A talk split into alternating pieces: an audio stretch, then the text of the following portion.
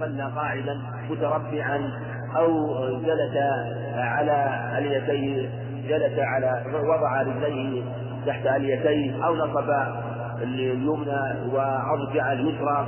كيفما تيسر لأن المريض أن لأن كون المريض يؤمر بحالة واحدة ربما شق عليه فلهذا أطلق. وإن تيسر أن يكون عن تربع كما في هذا الخبر فهو أولى.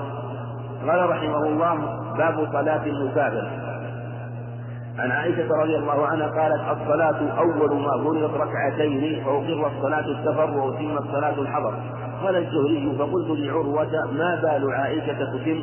قال تأولت ما تأولت ما تأول عثمان رضي الله عنهما متفق عليه. وللبخاري رضي الله وللبخاري عنها قالت فرضت الصلاة ركعتين ثم هاجر رسول الله صلى الله عليه وسلم ففرضت أربعا وتركت الصلاة وتركت صلاة السفر. على الأولى. وهذا بيان لكيفية فرض الصلاة وأنها أول ما فرضت ركعتين ركعتين ركعتين. ثم بعد ذلك جئت في صلاة الحضر وأقرت صلاة السفر على الفريضة الأولى. أول ما في الصلاة ركعتين ركعتين. وهذا بأول أمر قبل الهجرة. واختلف العلماء في صفة الفريضة المنقولة عن عائشة رضي الله عنها والأظهر فيها أنها أول ما فرضت ركعتان ركعتان. إلا المغرب فإنها فرضت على حالها ثلاث ركعات. وجاء في الرواية الثانية أن المغرب لأنها تركت على فريضتها لأنها وتر النهار. إلا وإلا الفجر تركت على حالها لطول القراءة. فهي ركعتان وعوض عنها بطول القراءة. وكذلك المغرب تركت ثلاثا لأنها وتر النهار. ثم هاجر رسول الله صلى الله عليه وسلم والصلاة على هذه الحال. ركعتان في الرباعية والثلاثية على حالها والفجر على حالها. ثم بعد ذلك زيد في صلاة الحضر. يعني زيد في الصلاة الرباعية صلاة الظهر والعصر والعشاء فكانت أربعا. وأقرت صلاة وأقرت ثم ثم وأقرت المغرب والفجر على حاله وأقرت وأقرت صلاة السفر على الفريضة الأولى. بمعنى أنه كانت صلاة السفر ركعتين. ركعتين ركعتين هذا هو لهذا قال عمر رضي الله عنه رضي الله عنه أخبر أن صلاة السفر ركعتان. تمام غير قصر تمام غير قصر وهذا هو الأظهر أنها لم تقصر بمعنى أنها لم تكن يعني لم تكن أربعة ثم قصرت. لا بقيت على حالها. بمعنى أنها بقيت على الفرض الأول قبل الهجرة وهي ركعتان. إنما حصلت زيادة في صلاة الحضر. أما صلاة السفر فهي لم تقصر عن ركعتين لأن هكذا بقيت ويسمى صلاة القصر بمعنى أنه تقصر عن صلاة الحضر.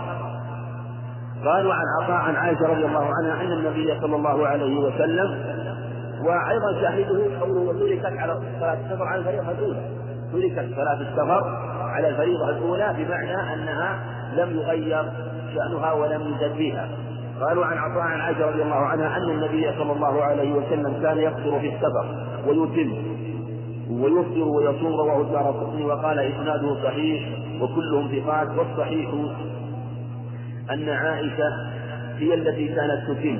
كما رواه البيهقي بإسناد صحيح عن شعبة عن عائشة عن هشام بن عروة عن أبيه عن عائشة رضي الله عنها أنها كانت تصلي في السفر أربعا فقلت لها لو صليت ركعتين فقالت يا ابن أختي إنه لا يشق عليك. وهذا الخبر اختلفت ألفاظه وهو عند الدار قطني أنه عليه الصلاة والسلام عن عائشة كان كان يقصر ويتم ويصوم ويفطر. وقال الدار قطني إن إسناده صحيح. وفي اللفظ الآخر عند النسائي أنه عليه أنها رضي الله عنها كان كان يقصر وتتم. هي بالثاء تتم بدل الياء. وكان وكان يفطر وتصوم هي. هكذا جاء في الرواية الثانية. وبعضهم صح هذه الرواية وقال إن الصواب أنه كان يقصر وتتم لا أنه يقصر ويتم.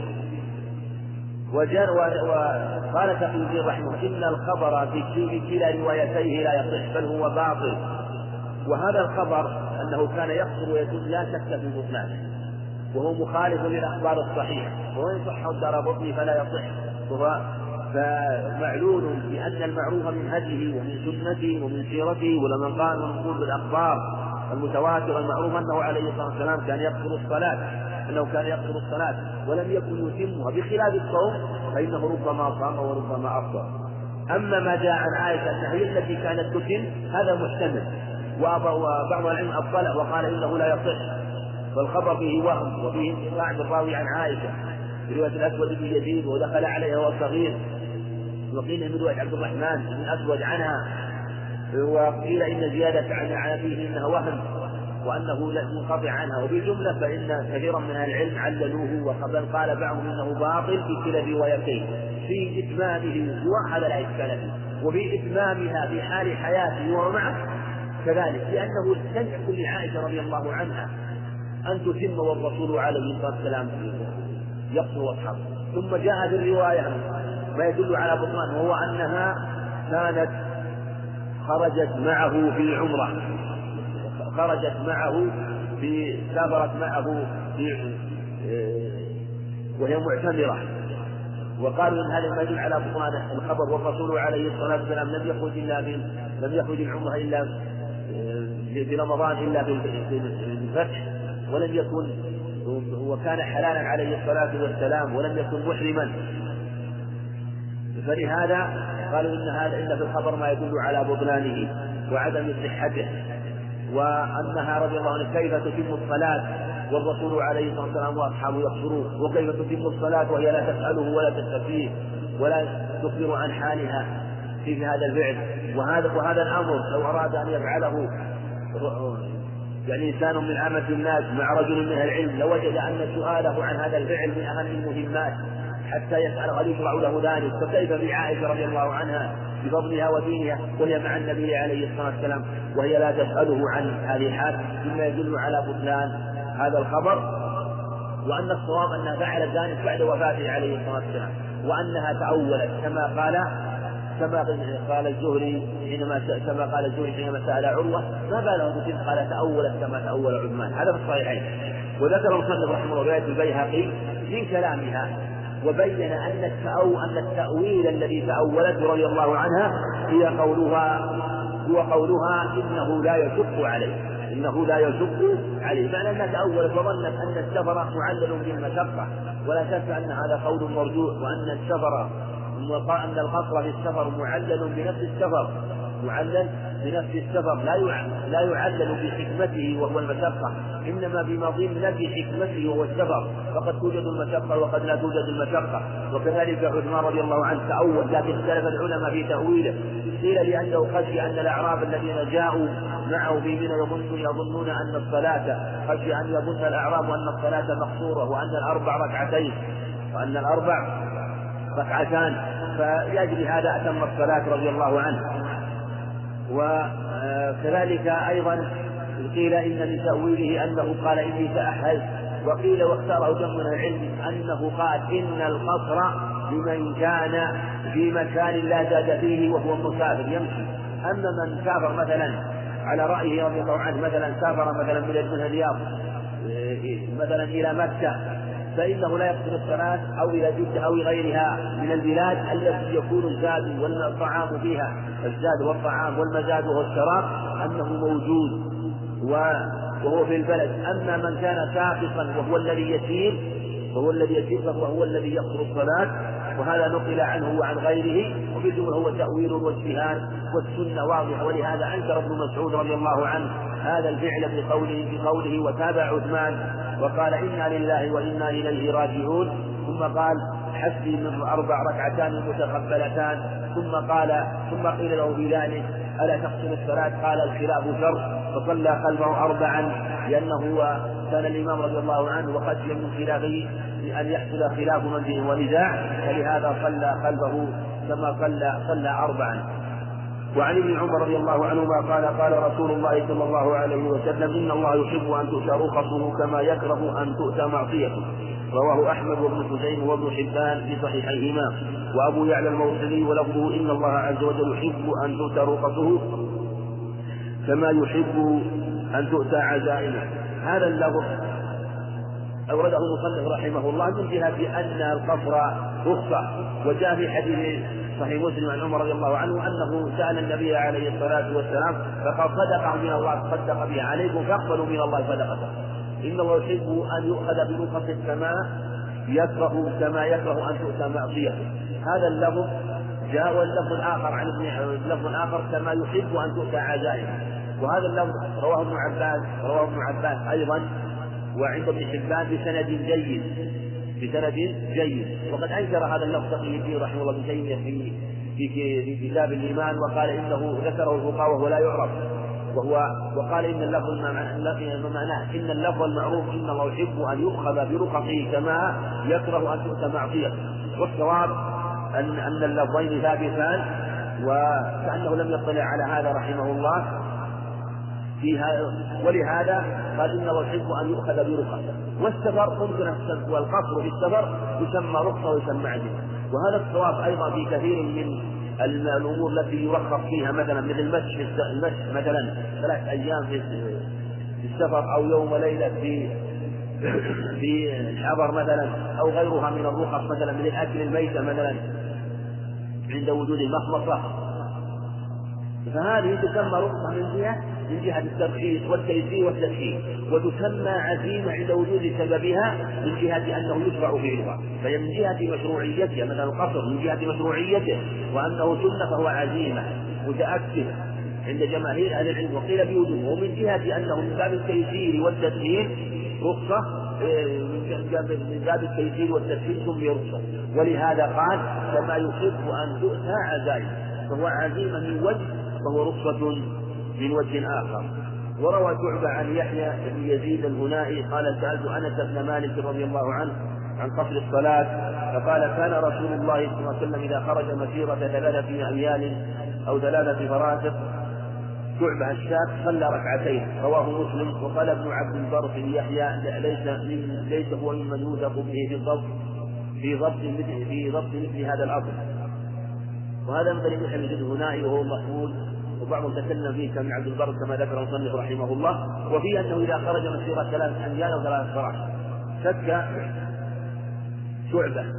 يعني ليس أنه من أنس لكنه من شعبة وليس ممن بعده. وعندهم له الخبر هذا وفي وما يكون فيه من الشك يعمل باليقين وهو الأقل. القاعدة فيما إذا حصل الشك يعمل باليقين وهو الأقل. كما تعمل باليقين إذا شككت ولم يكن عندك عندك غلبة ظن في الصلاة هل ثلاث أو أربع تعمل باليقين.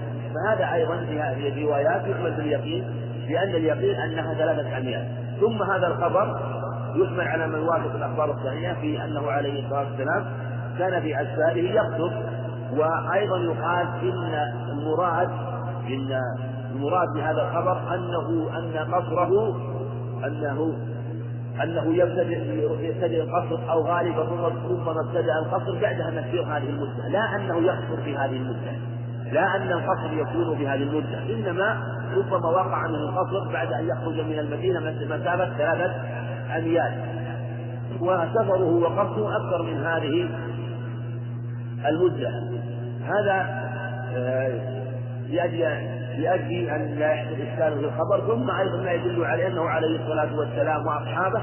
كانوا يخرجون من المدينة مسافة ميلين أو ثلاثة أميال أو ستة أميال من العوالي التي حول المدينة. وهذه وهذه المحلات كان فيها ما هو ثلاثة أميال ومنها ما هو أكثر ولم ينقل عنه عليه الصلاة والسلام آه، عنه ولا عن أحد من أصحابه الذين كانوا في المدينة أنهم كانوا إذا خرجوا إلى إذا خرجوا إلى هذه البلاد أو إلى هذه الأماكن أنهم كانوا يقصرون الصلاة. وكان يسير إلى قباء وكان يذهب إليها كل سبت ماشيا عليه الصلاة والسلام وكان في ذات ذات الوقت أكثر من هذا القدر. فلهذا فلهذا يحمل هذا الخبر على وجه لا يخالف الأخبار الأخرى فدل على أن مثل هذه المسافة تكون في حكم ضواحي البلد التي إذا خرج إليها لا يقصر فيها. وعن يحيى بن أبي إسحاق قال سمعت أنس بن مالك رضي الله عنه يقول خرجنا مع النبي صلى الله عليه وسلم من المدينة إلى مكة فكان يصلي ركعتين ركعتين حتى رجعنا إلى المدينة. قال أقمتم بها شيئا؟ قال أقمنا بها عشرا متفق عليه واللفظ للبخاري. وعن ابن عباس رضي الله عنهما قال أقام رسول الله صلى الله عليه وسلم تسعة عشر يقصر فنحن إذا سافرنا تسعة عشر قصرنا وإذا زدنا أتممنا وفي لفظ أقام النبي صلى الله عليه وسلم بمكة تسعة عشر يوما رواه البخاري. وعند أبي داود قام سبع عشرة بمكة يقصر الصلاة. وقال عباد بن منصور عن عكرمة عن ابن عباس أقام تسع عشرة وعنده في رواية ابن إسحاق أقام بمكة عام فتح خمس عشرة يقصر الصلاة. قال البيهقي اختلفت الروايات في تسع عشرة وسبع عشرة وصح عندي من روى وأصح عندي رواية من روى تسع عشرة. وعن جابر رضي الله عنه قال قام رسول الله صلى الله عليه وسلم بتبوك عشرين يوم يقصر الصلاة. رواه أحمد وأبو داود وقال غير معمر وقال غير معمر لا يسلمه. وحديث حديث أنس هذا في أنه عليه الصلاة والسلام أقام عشرا. وجاء في رواية عند مسلم أنه حينما خرج للحج. أقام عشرا والمراد إقامته بمكة لأنه قدم اليوم الرابع وخرج في اليوم الرابع عشر. وإلا مدة سفر أكثر من هذه المدة؟ لأنه عليه الصلاة والسلام خرج لخمس بقين من ذي القعدة يوم السبت. خرج لخمس بقين يوم السبت. ثم لما خرج يوم السبت بقي وذهب إلى ابن حليفة عليه الصلاة والسلام. بات بها تلك الليلة فهو خرج بعد الظهر يوم السبت. وبات بذي حليفة فصلى بها العصر والمغرب والعشاء والفجر والظهر. وكان في تلك الليلة قد جامع نساء ثم اغتسل لما أصبح ثم اغتسل غسلا ثانيا لما أراد أن يحرم فأحرم عقب صلاة فأحرم عقب صلاة الظهر عليه الصلاة والسلام لما ركب راحلته. ثم سار يوم الأحد من الحليفة سار يوم الأحد والإثنين والثلاثاء والأربعاء والخميس والجمعة والسبت. والأحد وبات ليلة الأحد بذي عليه الصلاة والسلام وقدم مكة صبح الأحد يوم الرابع. وبات بمكة وجلس في مكة يوم الأحد والإثنين والثلاثاء والأربعاء والخميس وخرج يوم الخميس روحا عليه الصلاة والسلام إلى منى. فبات بمنى ليلة فبات من ليلة الجمعة وصلى بها الظهر والعصر والمغرب والعشاء والفجر خمسة أوقات. ثم خرج عليه الصلاة والسلام يوم الجمعة لما طلعت الشمس إلى عرفة. ثم بعد ذلك خرج لما أتم حجه في يوم السبت يوم الحج يوم العيد يوم الحج الأكبر. ثم الأحد والإثنين والثلاثاء. وانتهى حجه يوم الثلاثاء عليه الصلاة والسلام. وخرج من منى وبات وجلس في الأضح وصلى بها في الأضح الظهر والعصر والمغرب والعشاء ثم خرج قبل الفجر عليه الصلاة والسلام إلى مكة ثم طاف للوداع ثم صلى الفجر ثم رجع عليه الصلاة والسلام. فأنت إذا حسبت مسيره عليه الصلاة والسلام في من مسيره مكة فإنه يكون لخمس بقين لخمس بقين والشهر قد تم في في تلك الثورة أو في تلك السنة بخمس بقين ثم أربعة عشر يوم ويكون مدة ذهابه إلى الحج تسعة عشر يوما تسعة عشر يوما. لكن أراد أنس رضي الله عنه أراد مدة البقاء في مكة وضواحيها بس هذا الذي أراد لم يرد مدة سفره رضي الله عنه. إنما أراد مدة الإقامة هي عشرة أيام من صبح الرابع عشر من صبح الرابع إلى الرابع عشر عليه الصلاة والسلام. وأقام بها عشرا يقصر الصلاة. وفي حديث ابن عباس عند البخاري أنه أقام تسعة عشر يوما وهذا بفتح مكة. أقام تسعة عشر واختلفت الروايات. عند أبي داود سبع عشرة. وعند أبي سبعة عشر يوما وهي رواية صحيحة. وعند أبي داود خمسة عشر يوما في طريق ابن إسحاق وقد توبع تابعه عراق بن مالك وقد توبع عند عند النسائي. وجاء في رواية عمران عند عن عمران بن حصين ثمانية عشر يوما. وهذه الروايات بعضها فيها ضعف الجملة إن صحت هذه الروايات. فكما جمع بعض العلم بأن يقال تسعة عشر يوما بيومي الدخول والخروج وثمانية عشر يوما بإسقاط أحدهما وسبعة عشر يوما بإسقاط يوم الدخول ويوم الخروج وخمسة عشر يوما قيل إنها كانت أو أن الراوي ظن أنها سبعة عشر يوما فأسقط يوم الدخول والخروج وكانت خمسة عشر يوما وهذه الأخبار بجملتها تدل على مشروعية القصر وفيها ولو طالت المدة وفيها دلالة لقول من قال إنه لا حد ولا لا حد لمسافة لمدة القصر بالزمن بالأيام بل يقصر ولو طالت المدة. وهذا سبق إشارة إليه أيضا وهو أنه يقصر ولو طالت المدة. وهذا معنى ثبت عن جمع من الصحابة عن أنس وعن جابر عن جابر بن سمرة أو سمرة بن جندب وكذلك عن جمع من الصحابة عن جمع من الصحابة رضي الله عنهم أنهم قصروا مدة طويلة وعن ابن عمر أنه قصر نحو ستة أشهر وهي أخبار كانت تدل على أنه يشرع القصر ولو طالت المدة والجمهور على تحديده واستدلوا أيضا مما استدل به الجمهور أنه عليه الصلاة والسلام الذين حددوه بأربعة أيام قدم صبح رابعة قدم صبح رابعة ولا شك أنه خرج اليوم الثامن عليه الصلاة والسلام. فقال إنه يقيم يقيم بمكة أربعة أيام. ففهمنا أن هذه المدة هي المتيقنة للقصر لمن جلس هذه المدة. لما قدم صبح يوم الرابع سوف يخرج اليوم الثامن إلى منى. فدل على أن الإقامة تحدد بأربعة أيام. لكن هذا الاستدلال فيه خفاء. وفي وفي أخذ الدلالة منه نظر. ولهذا مما يدل على خفائه أن الإمام أحمد رحمه الله لما أخبر عن هذه المسألة وأنه قصر أربعة أيام وهل هي عشرين صلاة؟ عشرين صلاة أم أم واحد وعشرين صلاة؟ على الخلاف في صلاة الفجر في صلاة الفجر في يوم الأحد في اليوم الرابع أن صلاها في الطريق أو صلاها في مكة والصواب أنه صلاها في طريقه عليه الصلاة والسلام وأنه قدم مكة الصبح, الصبح كما جاء في الروايات أنه قدم الصبح رابع عليه الصلاة والسلام حينما أصبح يعني. ولا يكون هذا إلا بعد طلوع الفجر. فلهذا قال أحمد رحمه الله ليس كل أحد يفقه فهذا منه رحمه الله إقرار ودلالة على أن في دلالة في خباء ولا شك أن أخذ أخذ القصر أن أخذ التحديد من هذا الخبر موضع نظر لأن مثل هذا الأمر الذي يحتاج إليه في مثل هذه العبادة العظيمة وهذا التحديد وأن يكون من قصد هذه المدة يقصر يقصر ومن زاد عليها فلا يقصر لا شك أن من أهم هناك وبيانه مما يحتاج إليه ويخفى. ولو كان أمرا قصد عليه الصلاة والسلام وأن من زاد على يتم الصلاة لبينه ولا أوضح إنما وهو واضح أنه اتفق أنه خرج يوم السبت عليه الصلاة والسلام من المدينة ووصل إليها يوم الأحد الثاني. يوم الأحد الثاني قدم المكة يوم الأحد الثاني. لا أن قدومه كان قصد وأن قدومه في هذا اليوم كان قصد إنما اتفق أنه وصل يوم الأحد اليوم الرابع. كأنه قصد هذا اليوم وأن هذه المدة من قصدها في إقامته فإنه يقصر ومن زاد عليه فلا يقصر. فلهذا رجح القول الثاني عند جمع العلم وهو أن يقصر ولو طالت المدة. ويؤخذ أيضا من صلاته عليه الصلاة والسلام بتبوك عشرين يوما تسعة عشر يوما. ومن البعيد أن يقال إن تسعة عشر يوم بمكة لم يكن قصد هذه الإقامة. إنما قصد هم الجمهور يقولون الرسول عليه الصلاة والسلام حينما جاء مكة لا يدري كم يريد. لا يدري آه، أنه يريد الإقامة يوم أو يومين. لا يعلم.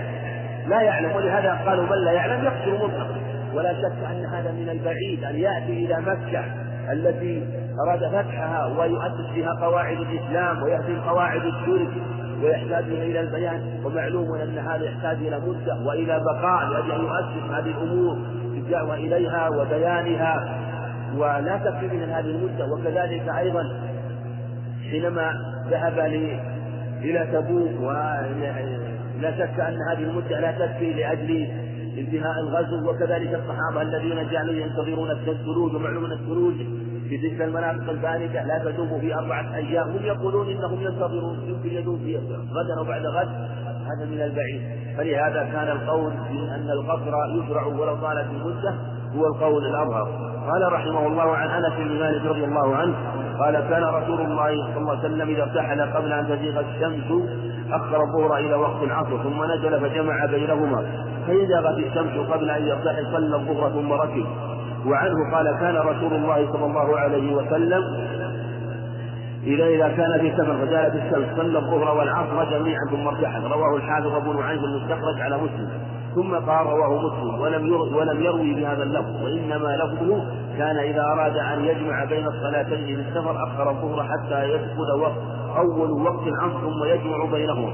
وعن نافع أن ابن عمر رضي الله عنهما كان إذا جد به السير جمع بين المغرب والعشاء بعد أن يغيب الشفق ويقول إن رسول الله صلى الله عليه وسلم كان إذا جد به السير جمع بين المغرب والعشاء متفق عليه. وروى أبو داود من رواية محمد بن فضيل عن أبيه عن نافع وعبد الله بن واقد أن مؤذن ابن أن مؤذن ابن عمر رضي الله عنهما قال الصلاة قال سر. قال سر سر. حتى إذا كان قبل غروب الشمس نزل وصلى المغرب ثم انتظر حتى غاب الشفق فصلى العشاء ثم قال إن رسول الله صلى الله عليه وسلم كان إذا عدل به أمر صنع مثل الذي صنع فسار في ذلك اليوم والليلة مسيرة ثلاث. قال أبو داود رواه ابن جابر عن نافع نحو هذا بإسناده ورواه ابن جابر عن نافع نحو هذا بإسناده ورواه عبد الله بن العلاء عن عبد الله بن العلاء بن جابر عن نافع قال حتى إذا كان عند ذهاب الشفق نزل فجمع بينهما وعن معاذ رضي الله عنه قال خرجنا مع رسول الله صلى الله عليه وسلم في غزوة تبوك فكان يصلي الظهر والعصر جميعا والمغرب والعشاء جميعا وعن ابن عباس رضي الله عنهما أن النبي صلى الله عليه وسلم صلى من سبع في المدينة سبعا وثمانيا الظهر والعصر والمغرب والعشاء جميعا. المقصود هذه الأخبار عن أنس عن هذه الأخبار عن أنس وعن ابن عمر وعن معاذ رضي الله عنه وكذلك الخبر الأخير عن ابن عباس في الجمع. المعروف الصحيحين المعروف الصحيحين عنه عليه الصلاة والسلام جمع التأخير لا جمع التقديم وهذا هو الذي جاء في حديث ابن حديث أنس رضي الله عنه أنه عليه الصلاة والسلام كان إذا سافر إذا يعني إذا سافر فحضر الصلاة حضر الصلاة كان يصلي الظهر عليه الصلاة والسلام يعني كان إذا سافر قبل زوال الشمس أخر الظهر أخر الظهر إلى وقت العصر بمعنى أنه يصلي جمع تأخير. جاء في الرواية الثانية عند ابن معين المستخرج وكذلك رواها إسحاق في مسنده أنه صلى الظهر والعصر يعني جمع تأخير جمع تأخير. وعلى هذا يقال المعروف الروايات جمع التأخير وهو الأكثر من فعله عليه الصلاة والسلام. وصح جمع التقديم أيضا في الرواية الثانية أنه أنه إذا أدركته صلاة الظهر صلى الظهر والعصر ثم سار. صلى الظهر والعصر ثم سار. وفي حديث معاذ بن جبل ذكر الجمع ولم يبين وقته. وفي حديث معاذ الآتي أيضا ذكر الجمع وهو نازل. ذكر الجمع وهو نازل. فعلى هذا يقال بجواز الامرين جواز جمع التقديم وجمع التأخير وإن كان جمع التأخير هو الأولى والأفضل لأنه هو المنقول في الاخبار فهو الاكثر وجمع التقديم وجمع التقديم ثبت في الصحيحين عنه عليه الصلاة والسلام حيث جمع بعرفه صلى الظهر والعصر جمع تقديم وثبت جمع التأخير في المزدلفه صلى المغرب والعشاء جمع تأخير. فعلى هذا يقال إنه ثبت جميعا وإن كان الأكثر في الأخبار جمع التأخير والجمهور على على جواز الأمرين لكن ينظر في الأيسر ينظر في الأيسر. فربما كان جمع التقديم اولى وربما كان جمع التأخير اولى فإذا استوى الأمران عنده فإنه يجمع فإن المسافر يجمع جمع تأخير. فإذا حضرت مثلا الصلاة صلاة الظهر وأنت نازل في المكان فالأولى أن تصلي الظهر والعصر ثم تسير. حتى إذا حضرت صلاة العصر لا تحتاج إلى النزول ثاني وإذا حضرت صلاة الظهر مثلا وأنت مسافر فلا تنزل لصلاة الظهر. عليك أن تسير لأن فيه فائدتين. الأول أنه أيسر في الحقيقة للمسافر. هذا الأمر أنه أيسر. الأمر الثاني أنه هو الأوفق لسنته عليه الصلاة والسلام. أنه إذا حضرت صلاة الظهر وهو سائر أخرها إلى العصر. وإذا حضرت صلاة المغرب وهو سائر أخرها إلى العشاء. وهكذا وهكذا في حديث ابن عمر أنه كان لا يجمع إلا إذا جد به السير.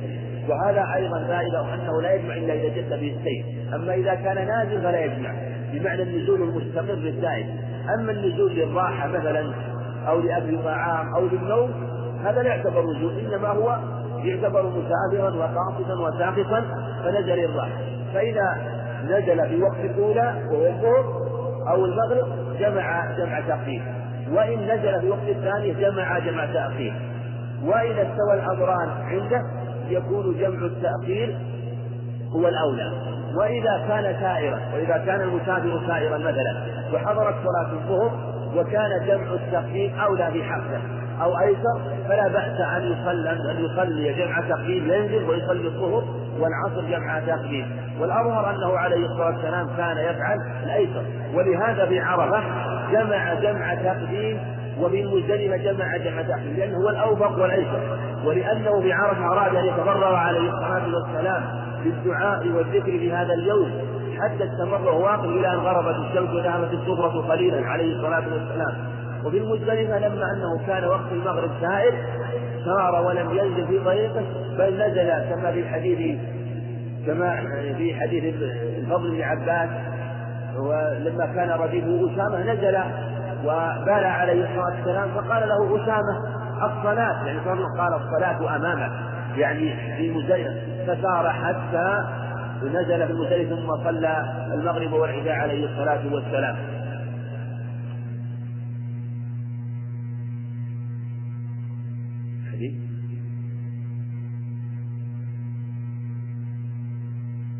نعم حديث نعم. حديث العلاء وعن علاء بن حضرمي قبل ذلك حديث العلاء وعن العلاء بن حضرم أن رسول الله صلى الله عليه وسلم قال مكث المهاجر بعد قضاء نسكه ثلاثة متفق عليه. حديث نعم. وفي لفظ آخر أنه عليه الصلاة والسلام رخص للمهاجر بعد الصدر ثلاثا رخص للمهاجر بعد الصدر ثلاثا وهذا وفقا للمهاجرين الذين هاجروا من مكة وتركوها لله عز وجل. أنه إذا سافر أحد منهم إلى إذا سافر إذا سافر إلى مكة وقصدها ثم بعد وقصدها لنسك أو عمرة ثم بعد النسك رخص له بالإقامة ثلاث. لأن والعلة والله أعلم لأنهم تركوها لله وخرجوا عنها لله فلا ينبغي أن يعودوا وأن ينفذوا وأن يستقروا فيها. ولهذا الرسول عليه الصلاة والسلام لما فتح مكة عاد إلى المدينة وقيل إن هذا وهذا خاص بمن هاجر قبل الفتح. أما لأن الهجرة كانت واجبة إلى النبي عليه الصلاة والسلام. من مكة ومن غير أهل مكة من خارجها من من حولها من البوادي والضواحي إلا من رخص له وأذن له عليه الصلاة والسلام بعدم البقاء المكي قبل الوداع. فدل على أن طواف الوداع ليس من النسك ليس من النسك وقد استفاد منها أيضا أن من هاجر من ال...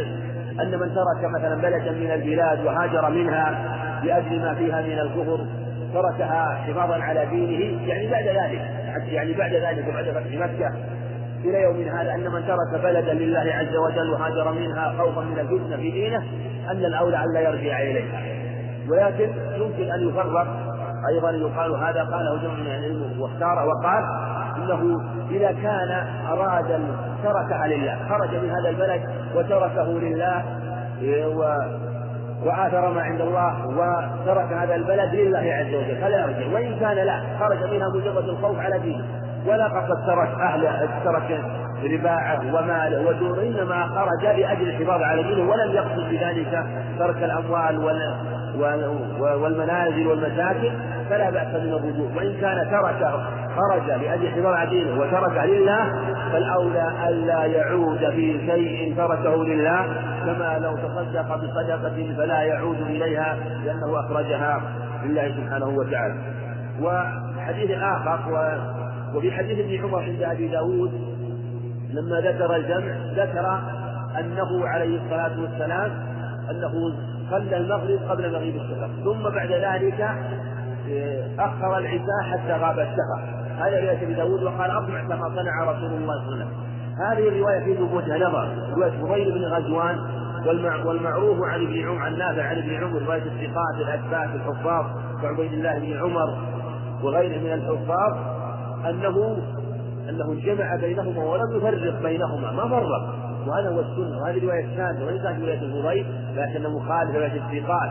أنه ما فرق بين المغرب والعشاء وهذه رواية عند أبي داود ظاهرها أنه فرق بينهما عليه الصلاة والسلام والصواب عدم التفريق بينهما وعن ابن عباس رضي الله عنهما أن النبي صلى الله عليه وسلم صلى بمدينة سبعا وثمانيا الظهر والعصر والمغرب والعشاء جميعا ومتفق عليه ولمسلم جمع رسول الله صلى الله عليه وسلم بين الظهر والعصر والمغرب والعشاء في المدينة في غير خوف ولا مطر.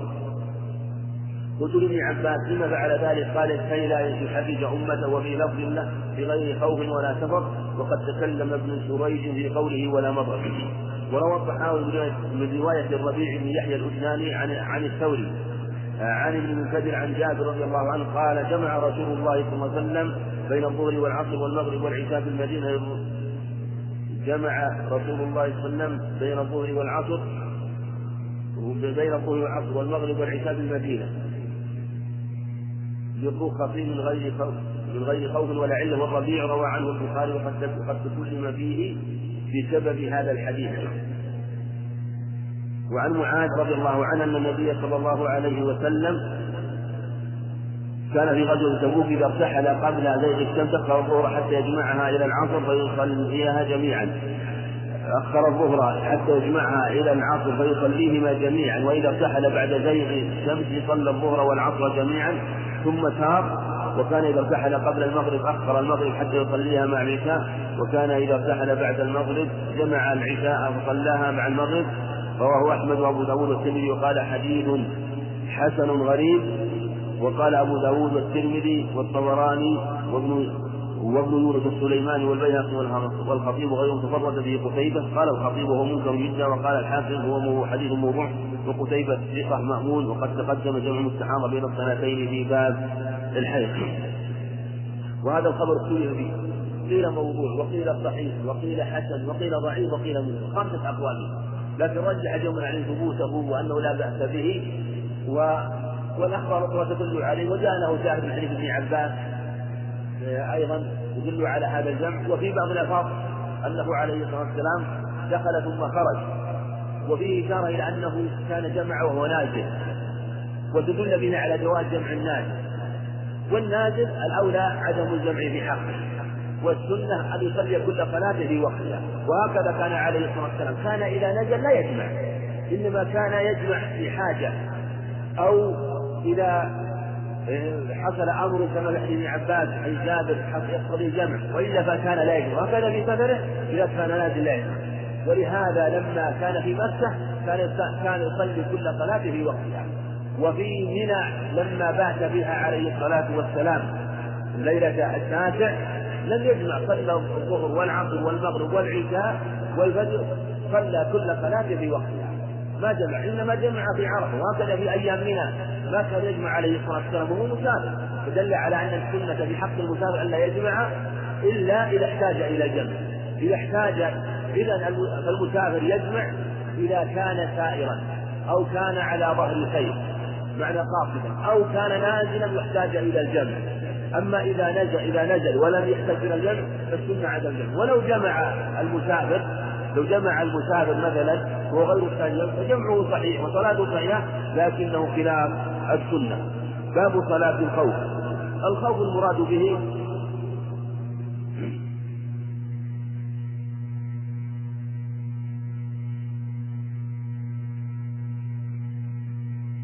وهذا يريد بعض الإخوان يريد بيان يكون أكثر في بعض الأحاديث وكذلك ضبط العبارات بأسلوب على سبيل التأني.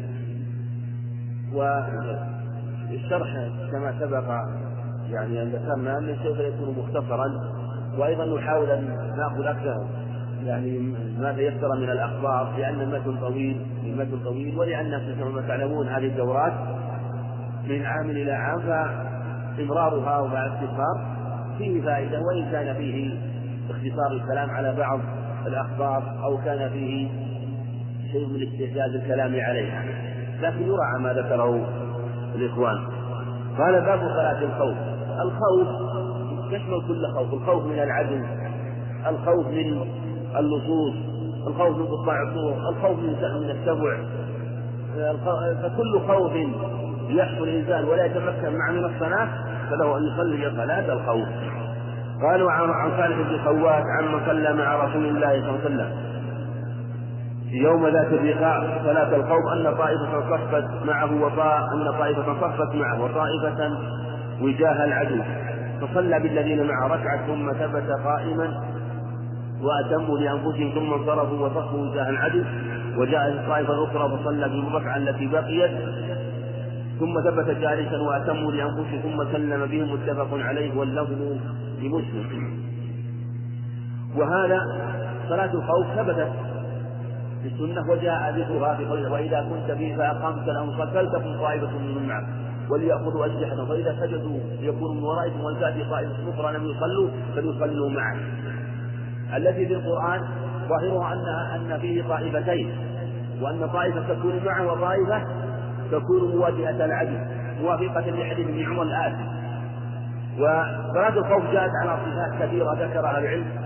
ويظهر والله أعلم من هديه أنه عليه الصلاة والسلام كان يراعي الأيسر والأحوط والذي فيه الحذر لأمر المسلمين وأخذ الحيطة من العدو فكان يصلي في كل موضع للصلاة المناسبة من جهة أخذ الحذر من العدو وهذا صلاها في كل موضع. والصواب أنه يجوز أن تصلى جميع الصفات. هذه للقبلة أو لغير القبلة للقبلة أو جميع الصفات ولا يفرق مثلا في الصلاة القبلة إذا كان مثلا إلى جهة العدو إذا إذا كان إلى جهة القبلة أو إذا كان إلى غير جهة القبلة لكن يعمل بالأحوط والأيسر وبهذه الصفة في حديث صالح بن خوات عمن حدثه وجاء بعض الرواية الثانية أنه سهل بن أبي حزمة أنه صفهم طائفتين.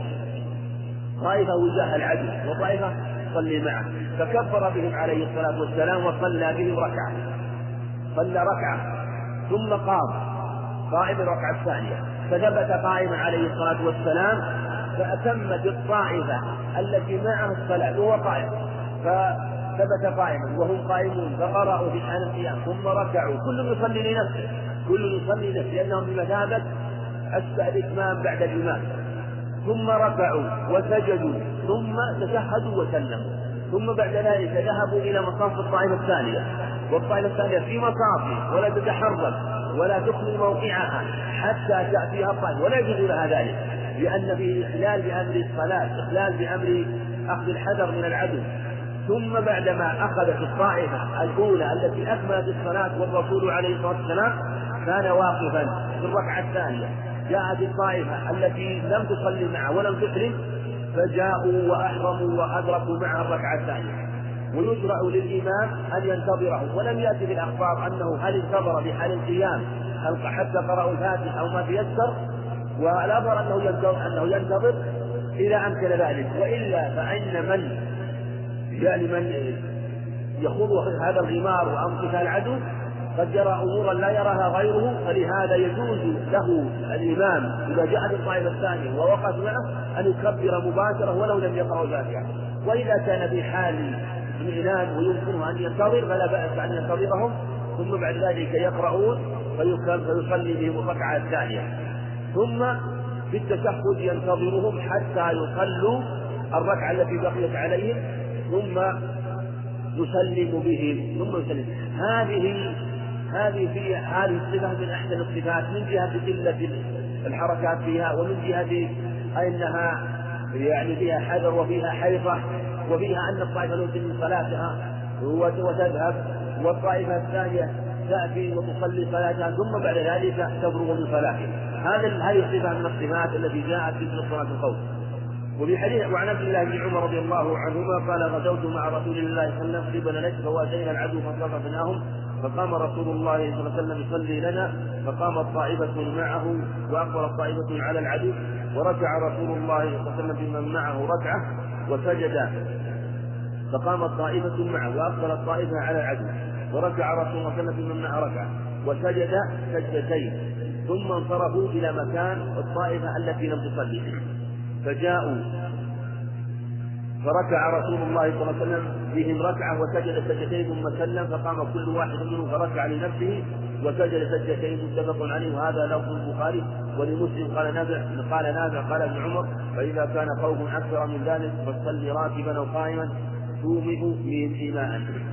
وهذا في أنه أحرمت معه طائف وصلت معه ركعة ثم لما فرغ من الركعة ذهبت إلى مكان العدو فلم تحصل.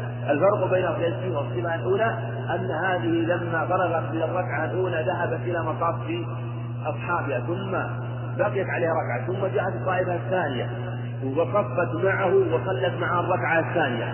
ثم لما فرغ سلم بهم ثم لما سلم تقضي كل طائفة الركعة التي فاتت. لكن لم يأتي في بعض لم يأتي بكثير من الروايات كيف صفة القضاء. وجاء في حديث ابن مسعود أنه قضى طائفة ثم طائفة جاء على هذا المعنى.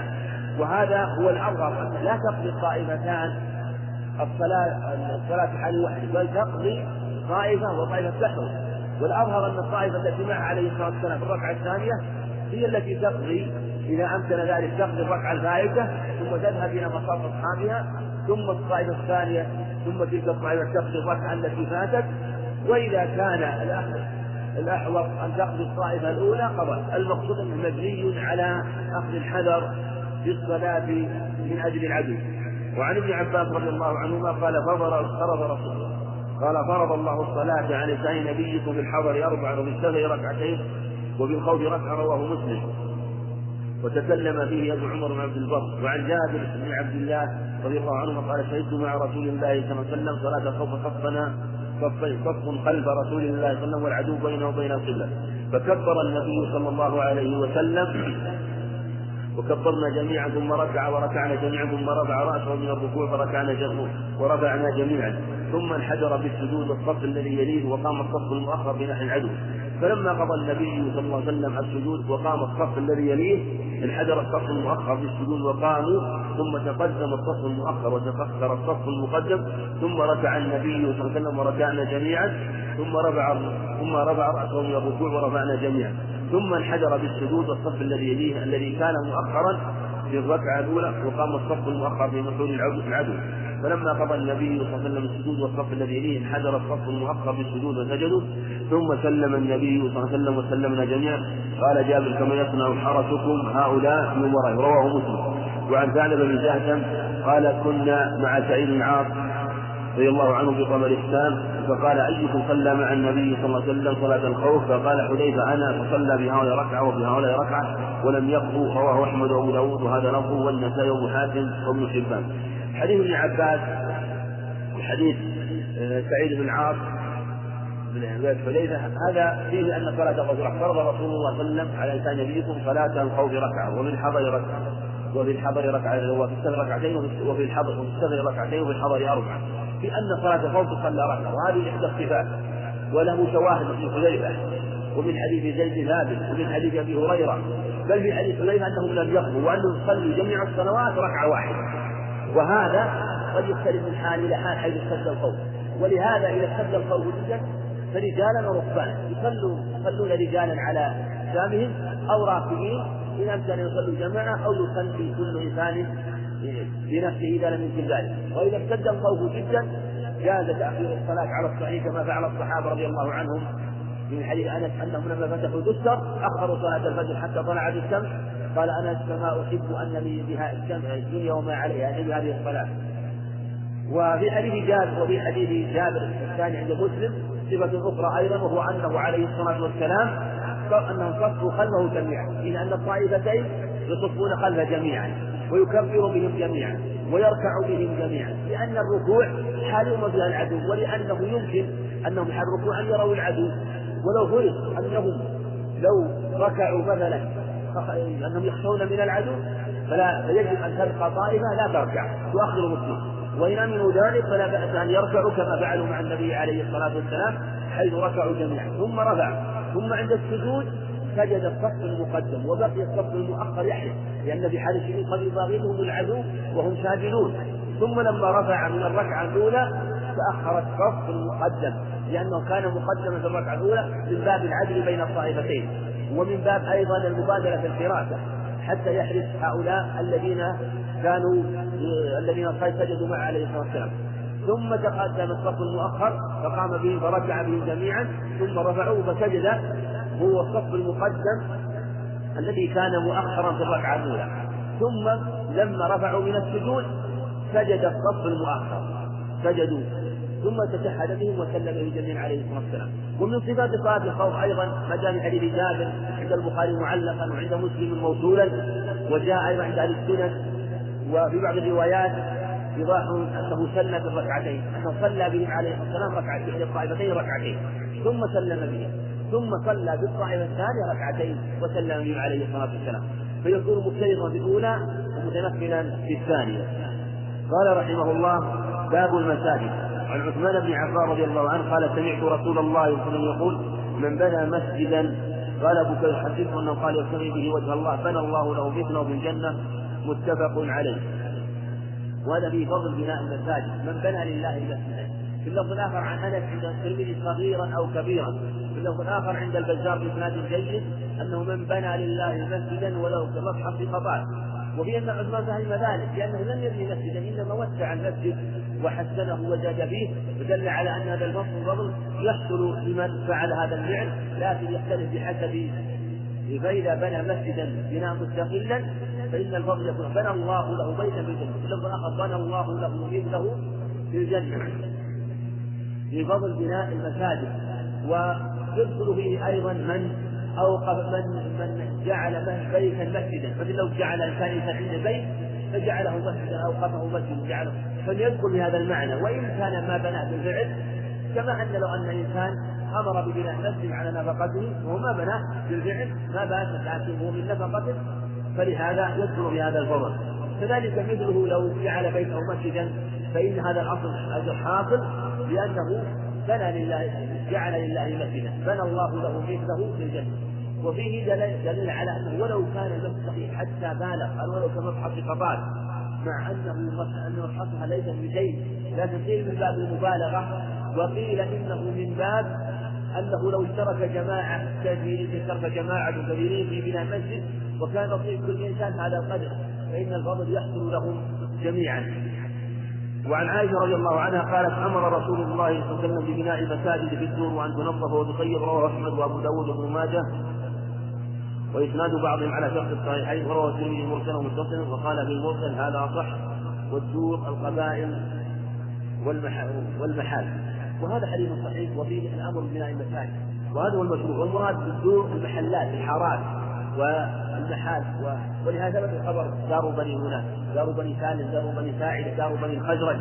كل محلة تسمى دارا ويشرع بناء المساجد حتى تؤدى صلاة الجماعة. هذا هو المشروع. لكن لا يبنى على وجه فيه مضارة يعني يبنى مسجد بجوار مسجد. هذا لا يجوز. بناء مسجد بناء مسجد.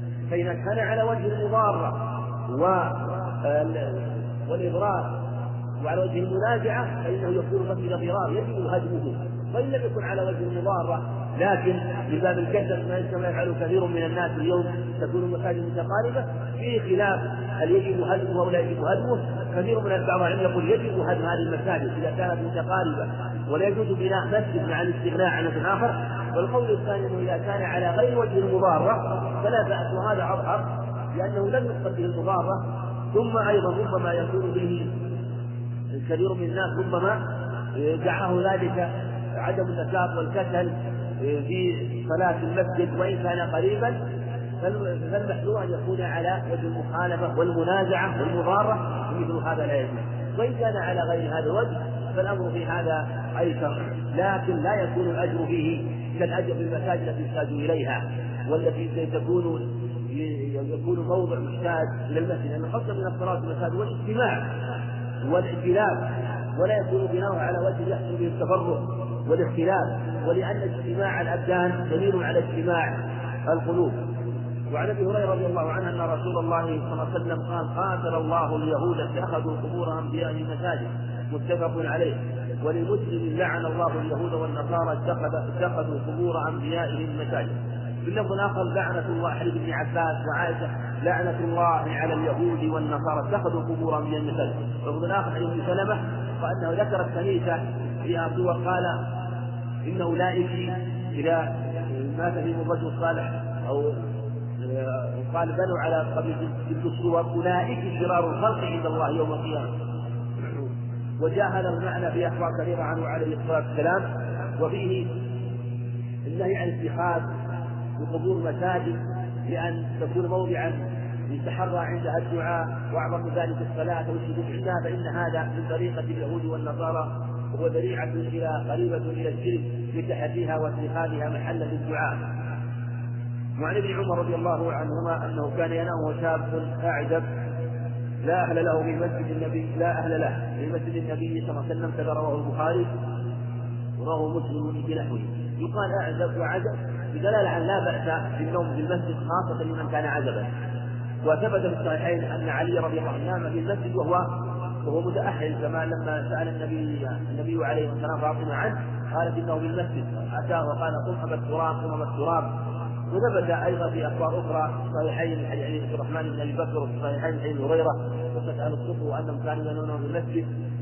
فعند الحاجة فلا بأس من النوم في المسجد. وعن أبي هريرة رضي الله عنه قال بعث النبي صلى الله عليه وسلم خيلا قبل نجد فجاءت برجل من بني حنيفه يقال له ثمامه بن مثال فربطوه بساريه من سوار المسجد فخرج إليه النبي صلى الله عليه وسلم فقال أطلقوا ثمامه فانطلق إلى نفس قريب من المسجد فاغتسل ثم دخل المسجد فقال أشهد أن لا إله إلا الله وأشهد أن محمدا رسول الله.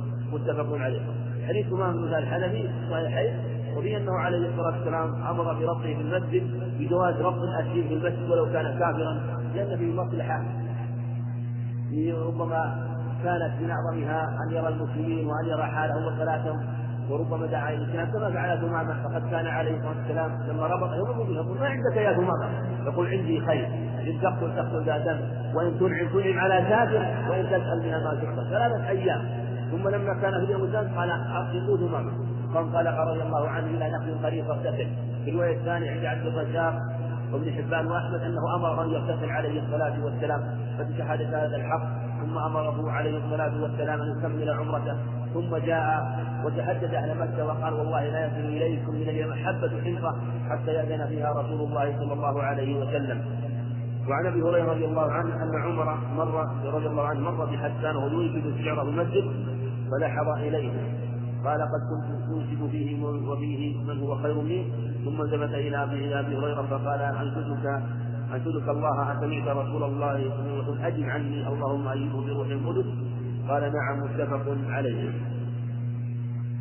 وعنه قال سمعت رسول الله قال قال رسول الله صلى الله عليه وسلم من سمع رجلا يجد ضالة في المسجد فليقل رضي الله عليك فإن المساجد لم تبن لهذا رواه مسلم. وعن بريدة أن رجل رضي الله عنه أن رجلا نسج في المسجد فقال من دعا؟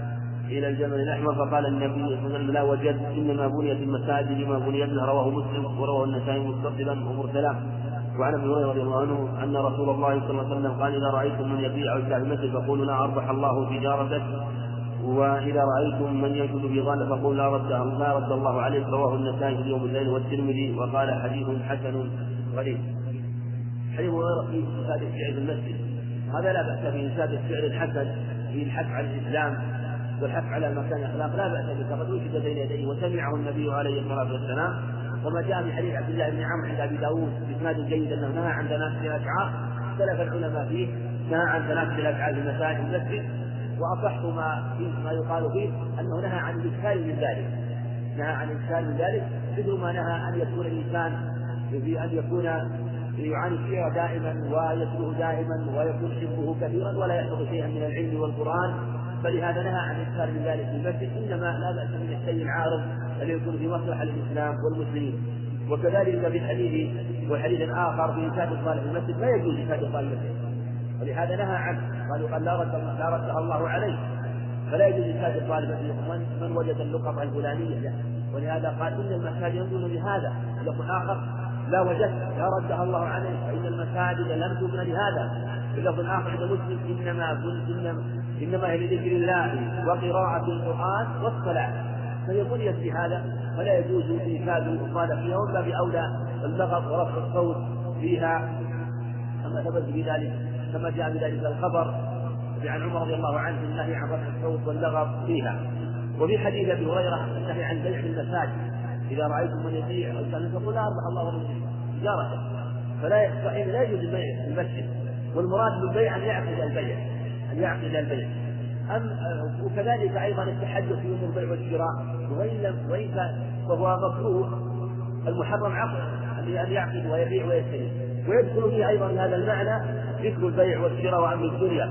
فهذا أيضا منهي عنه إذا كان على سبيل ذكر البيع والشراء، أما إذا كان في أمور الدنيا والحديث المتعنت بأمر الدنيا وما أشبه ذلك مما يستأنس فيه من الحديث فلا بأس فقد ثبت عنه عليه الصلاة والسلام أنه كان يحدث أصحابه حتى تطلع الشمس حسنا يعني طلوعا حسنا تحدثهم في أمر وربما تحدثوا في أمر الجاهلية ونقل عنه بهذا حكايات رضي الله عنه.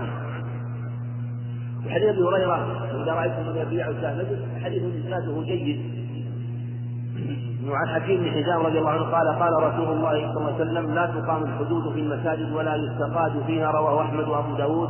وفي اسناده انقطاع لأنه يؤدي الوثيمه لكن جاء له شاهد آخر روى احمد من طريق آخر وله شاهد من حديث ابن عباس مما يقويه. ولا شك لا تقام في المساجد لأن إذا كان ينهى عن الحديث ينهى عن أمور الدنيا وما أشبه ذلك باب اولى إقامة الحدود فيها لأنه ربما حصل في هذا المسجد وربما حصل أيضا روت فيها يقدرها بالدم فهي ليست محل إقامة الحدود. وهكذا كان عليه الصلاة والسلام لم يكن يقيم الحدود في المساجد. فمن الأدب فيها الا يفعل الأدب الواجب فيها الا يقام تقام فيها الحدود ولا يستقاد فيها.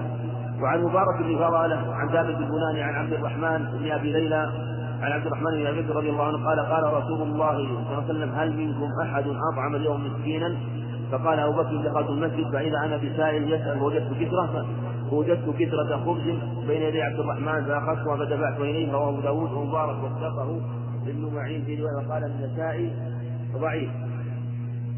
وعن عائشة رضي الله عنها قالت أصيب سعد يوم الخندق في الأكحل فضرب عليه رسول الله صلى الله عليه وسلم خيمة المسجد معه ليعوده من قريب فلم يرعهم وفي المسجد خيمة بني غفار إلا والدم يسير إليهم فقال فقالوا يا أهل الخير ما هذا الذي يأتينا من قبلكم؟ فإذا سعد يغدو جرحه دما فمات منها رضي الله عنه متفق عليه. وفي هذا الخبر حديث عبد الرحمن بن بكر بن أبي بكر من طريق مبارك بن أبي فضاله وهو مدلس وفيه ضعف وفيه أنه أعطى السائل المسجد.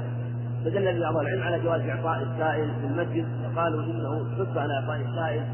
والأصل جوازه في المسجد وفي غيره حتى ولو لم يثبت هذا الخبر. وأصل الخبر في صحيح مسلم أنه عليه الصلاة والسلام قال من عاد منكم يوم مريضا قال أبو بكر أنا قال من استبع منكم الجنازه قال أبو بكر أنا. قال من؟ من اصبح منكم يوم صائما؟ قال أبو بكر أنا. قال من استبع منكم جنازة؟ قال أبو بكر أنا. قال ما اجتمعنا في إلا غفر الله له. احتمالا هذا خبر مختصر منه محتمل انه خبر آخر. وحديث عائشة في أن سعد بن معاذ ضرب له النبي عليه الصلاة والسلام في المسجد. لأنه لا بأس إذا كان الإنسان مثلا له إذا كان الإنسان مثلا مريض وله أصدقاء أو أقارب وهم وهم بعيدون منه وأراد أن ينزل في مكان حتى يكونون حتى يكونوا قريبين منه ويزورونه حتى ولو كان في المسجد وأن ينزل في المسجد فلا بأس كما ضرب النبي عليه الصلاة والسلام على سعد خيمة فكان حتى يعوده من قريب. ويمر به وكان يمر به ويزوره دلالة على حرصه عليه الصلاة والسلام وعلى اجتهاده في زيارة المرة حتى أنه ضرب له خيمة في المسجد من أجل زيارة. وهذا يدل على عظيم زيارة المرضى وخاصة من بينه وبينه صداقة أو قرابة أو ود أو محبة فإن زيارته تتأكد. ولهذا جنح بعضهم إلى الوجوب لأمره بذلك حيث قال أنا نعود المريض. في الخبر عن أبي هريرة عند البخاري وعنها قالت رأيت رضي الله عنها قالت رأيت النبي صلى الله عليه وسلم يذكرني وأنا أنظر الحبشة وهم يلعبون في المسجد فزجرهم عمر فقال النبي صلى الله عليه وسلم دعهم أمنا بني ارفده يعني من الأمن متفق عليه واللفظ للبخاري وعنها يعني عن عائشة رضي الله عنها أن وليدة كانت سوداء لحي من عرف أعتقوها فكانت معهم قالت فخرجت صبيه لهم وعلي عليها وجاه أحمر من سيور قالت فوضعته أو وقع من قالت فوضعته قالت فوضعته أو وقع منها فمرت فيها حدياه وهو ملقا فحاسبته لحما فخطفته. يقال خطف يخطفه خطف يخطف. خطفته. قالت فالتمسوه فلم يجدوه. قالت فاتهموني به. قالت فطفقوا يفتشوني حتى فتشوا قبلها. قالت والله إني لقائمة معهم مرة في الفتيات فألقته. قالت ووقع بينهم. قالت فقلت هذا الذي اتهمتموني به زعمتم زعمتم وأنا منه. هذا الذي اتهمتموني به زعمتم وأنا منه بريئة. وهو وهو هو ذا هو. أو ذا هو. قالت فجاءت إلى رسول الله صلى الله عليه وسلم فاسلمت قال قال قالت عائشة فكان لها خباه نفس أو حفظ. قالت فكانت تأتيني فتتحدث عندي قالت فلا تجد عندي مجلس إلا قالت ويوم الميتاء من تعاجيب ربنا ألا إنه البلدة الكفر عن جانب؟ قالت عائشة فقلت لها ما شأنك لا تقعدين مقعد إلا قلت هذا قالت تحدثني بهذا الحديث رواه البخاري. وفي هذا حديث عائشة الأول أنه لا بأس من اللعب في المسجد بالشراب والسلاح في يوم عيد لأنه يدعو إلى القوة والنشاط وضبط الرمي وضبط ما تعلمه من الرمي. وأنه لا بأس به وأن هذا منهم. ولهذا قال أمنا يعني كونوا آمنين أنهم آمنون بذلك وأنه لا بأس بذلك في المسجد ولهذا كان عائشة رضي الله عنها تنظر إليهم والنبي عليه الصلاة والسلام يذكرها كما كان كما قالت له ذلك فمكنها عليه والسلام. حديث الوليدة الوليدة الأصل المولودة الوليدة في الأصل هي المولودة لكن تطلق الأخبار يراد بها الأمل وهذه وليدة كانت عند قوم وكانت مملوكة لهم. فاعتقوها وكانت عندهم كانت عندهم وفي يوم من الأيام خرجت بنت من بناتهم وعليها وشاح أحمر تغطي به رأسها فجاءت الحديات تظن أنه لحم لأن لونه كان أحمر عاطفته تظنه لحما فأخذه شداء فاتهموا به الجارية لكن الله أكرمها وقالوا أنها دعت ربها أن يبرئها فجاءت الحدية فألقته بينهم.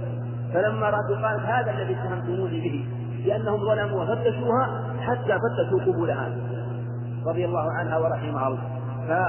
جاءت وكانت جاءت إلى النبي. ولكن هذه المصيبة التي وقع بها كانت من رحمة الله بها لأنها هاجرت وخرجت من قومها إلى النبي عليه الصلاة والسلام ولم يكن لها من تتمسك إلى المسجد. دلاء لا بأس بالسكن في المسجد للمرأة. أيضا لا بأس مع الحكمة إذا لم يكن لها بيت. وكانت عائشة تقول فلا تجلس في يوم من الأيام إلا قالت عندي ويوم الوساع من تعادي ربنا ألا إنه البلدة في نجاني فقالت لها عائشة ما تعمل تقولين هذا. فقالت لها عن شأن الوساع وكان سببا في نجاتها من الكفر. وعن أنس بن مالك رضي الله عنه قال قال رسول الله صلى الله عليه وسلم المزاق في المسجد خطيئة وكفارتها دفنها متفق عليه. وبهذا أن المزاق في المسجد خطيئة وكفارة دفنها وهذا من رحمة الله. فمن وقع في هذه الخطيئة فعليه جزمة إذا كان المسجد في التراب والحصبة. وإذا كان المسجد كاليوم مفروض مثلا في البلاط أو في الفرش فإنه لا يجوز الانفاق فيه لأن فيه إتلاف ولأن مسحها يزيد الأذى. إنما حيث يكون يمكن إزالته في الدفن فهي تكون خطيئة. فإذا كان التراب حصبا فعليه يزيل الخطيئة بدفنه. ولهذا في اللفظ الآخر من دفن في المسجد فسيئ عند أبي عن أبي عند عند أحمد. فإن دفن إن دفن فسيئ فإن دفن فحسن يعني إذا دفن. فجعلها حسنة بخير الدفن. وعن أبي هريرة رضي الله عنه أن رسول الله صلى الله عليه وسلم قال حب البلاد إلى الله مساجدها وأبغض البلاد إلى الله أسواقها. وعن أنس رضي الله عنه قال قال رسول الله صلى الله عليه وسلم لا تقوم السنة حتى يتباهى الناس في المساجد. رواه أحمد وأبو داود وابن ماجه والنسائي. وعن ابن عباس رضي الله عنهما قال قال رسول الله صلى الله عليه وسلم ما أمر بتشييد المساجد. قال ابن عباس اصدقهن كما زخرفت اليهود والنصارى رواه أبو داود وابن حبان. في صحيحه وبهذا أن أحب بلاد الله المساجد؟ البقع وابغضها إلى الله الاسواق لأن المساجد المساجد هي موطن الملائكة وجاء في لفظ آخر. أن الملائكة تتوطن تقدم المسجد قبل السحر السحر قبل صلاة الفجر. في مجالس الذكر ومجالس وموضع الصلاة.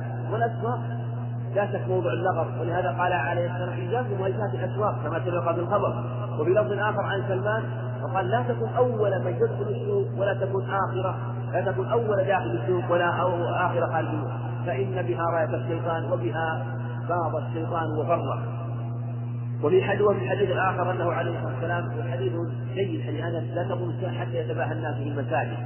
بمعنى أن يتباهى الناس يقولون مسجدنا خير مسجدكم مسجدنا أحسن مسجدكم. التباهي يعني في بنائه أو أن يتباهى القوم. أو يتباهى بان المسجد يقول بنائي أحسن من بنائه هذا التباهي. هذا يومئ ويشير إلى عدم الإخلاص حينما تباهى بهذا المسجد. فلا يتباهى بناء المساجد بل هو من علامات الساعة ولهذا في حديث ابن عباس وحديث جيد ما أمرت بتشييد المساجد.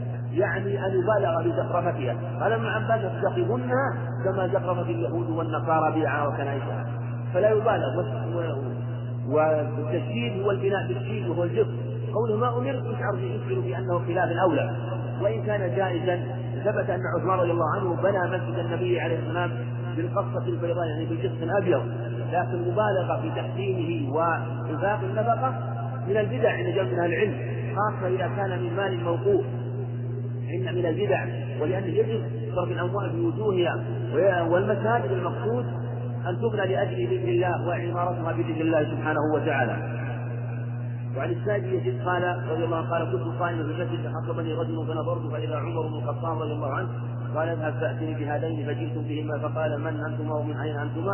قال من القلب قال له إن كنتما من أهل البلد لأوجعتكما ضربا ترفعان أصواتكما في مسجد رسول الله عليه وسلم رواه البخاري. وعن أبي قتادة رضي الله عنه قال قال رسول الله صلى الله عليه وسلم إذا دخل أحدكم المسجد فلا يجلس حتى يصلي ركعتين متفق عليه. وعن أنس رضي الله عنه قال قال رسول الله صلى الله عليه وسلم عرض علي أجور أمتي حتى القذاة يخرجها الرجل من المسجد. وعرض علي ذنوب أمتي فلم أرى ذنبا أعظم من سورة من القرآن أو آية أو آية أوتيها رجل ثم نسيها رواه أبو داود بن خزيمة والترمذي. وقال غريب لا نعرفه إلا من هذا الوجه وذكرت فيه محمد بن إسماعيل فلم يعرفه واستغرب. حديث السائب يزيد في قصة سبق الإشارة إليه وأن عمر رضي الله عنه أراد أن أن يؤدبهما فلما علم أنه ليس من البلد بين له أن الأدب في المسجد عدم رفع الصوت وأن يشرع عدم رفع الصوت. ولهذا ثبت الخبر أنه عليه الصلاة والسلام نهى عن رفع الصوت بالقرآن. قال لا يجهر بعضكم على بعض بالقرآن. حديث أبي سعيد وحديث علي بمعنى أخبار أخرى حديث سنابه وغيره نهى عن رفع الصوت بالقرآن والجهل بالقرآن. فكيف برفع الصوت بغير ذلك؟ من باب أن يكون منهيا عنه. وحديث أبي قتادة في الأمر بصلاه ركعتين إذا دخل المسجد. وهذا الأمر عند جماهير العلماء متعبد والاستحباب وقال بعضهم بوجوبه وهذا يشمل جميع الأوقات على الصحيح في وقت النهي وغيره لأن من ذوات الأسباب ويجوز فعلها في هذا الوقت. وحديث أنس عرضت علي أجور أمتي حديث ضعيف وفيه انقطاع بن جريج عن عن المطلب عن الله الحنطر وابن جريج لم يسمعه من المطلب والمطلب لم يسمعه من أنس. لكن آه، هذا المعنى ثبت في أخبار في الأجر في إخراج الأذى من المسجد وكذلك في من حفظ القرآن ونجد جاء في عدة أخبار والتاكيد في ذلك. والله أعلم وصلى الله وبارك على نبينا محمد. نفعل باب صلاة الجمعة.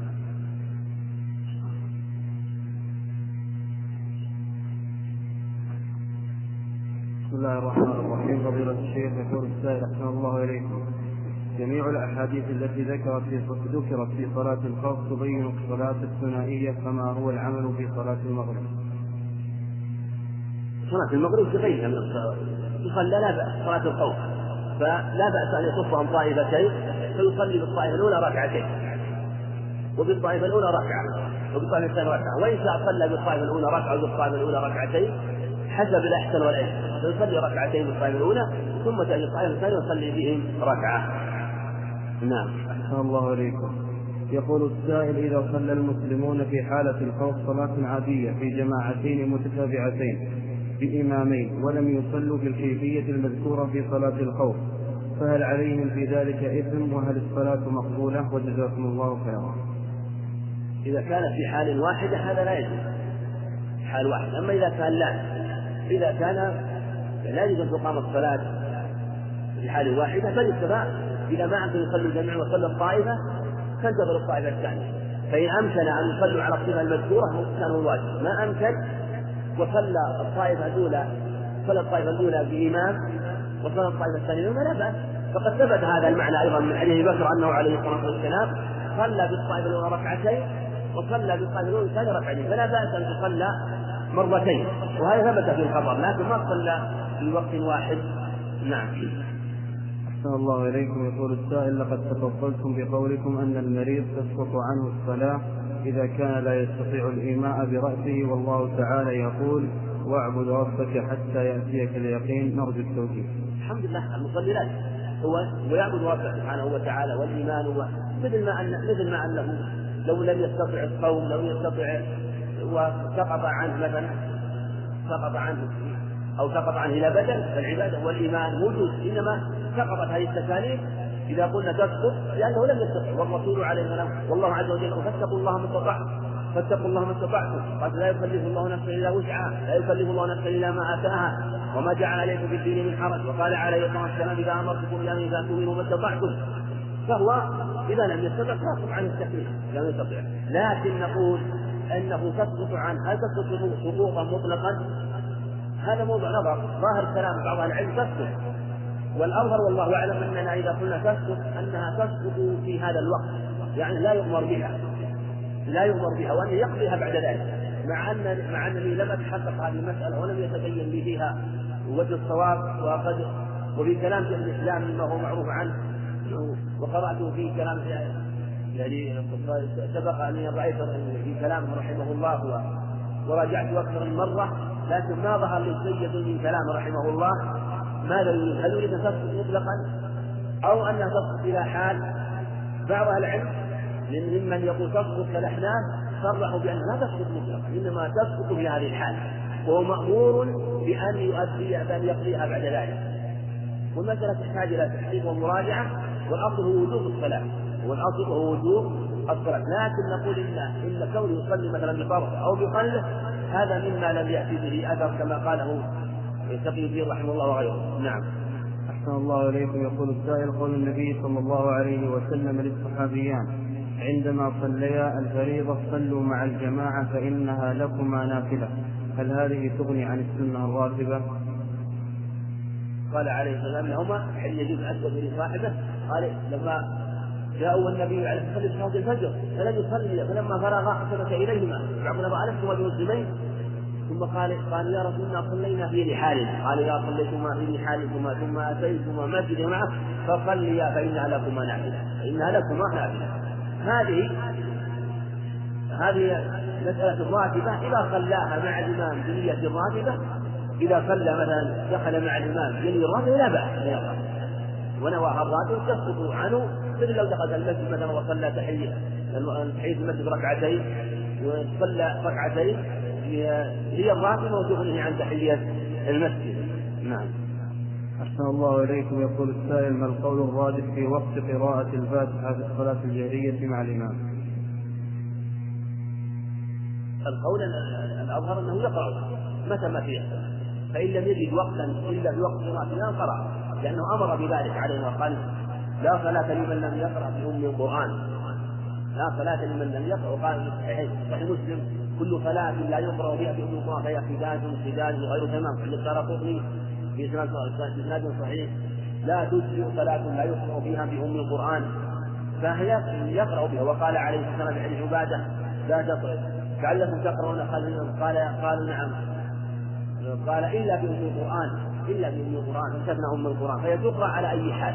فإن أمكنه أن كان الإمام يسكت بين الفاتحة وقراءة السورة الجهرية قرأها وإن لم يكن يسكت يقرأها بأي حال. نعم. أحسن الله إليكم يقول السائل هل من السنة تغيير المكان لأداء السنة بعد الفرض؟ هذا موضع نظر وجاء في حديث المغيرة عند أبي داود أنه قال إذا صلى أحدكم فليتقدم أو ليتأخر. في اللفظ الآخر إذا صلى الإمام فليتقدم يتأخر أو يأخذ يمينه وشماله؟ قال البخاري لم يصح. لكن جاء في حديث آخر عند أبي داود عند أبي ريثة البنوي ما يدل عليه ويشهد له. ما يدل عليه ويشهد له وأنه يدل على أنه لا بأس أن يصلي في موضع آخر.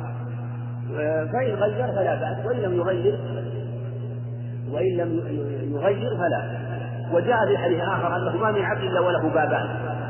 باب يصعد منه العمل وأن له وأن موضعه يشهد له كما جاء في الأخبار. يوم تحدث أخبارها. يدل من هذه المعاني وأنه يريد أن تشهد له المواضع لكن لم يثبت يأتي خبر صريح صحيح في هذه المسألة.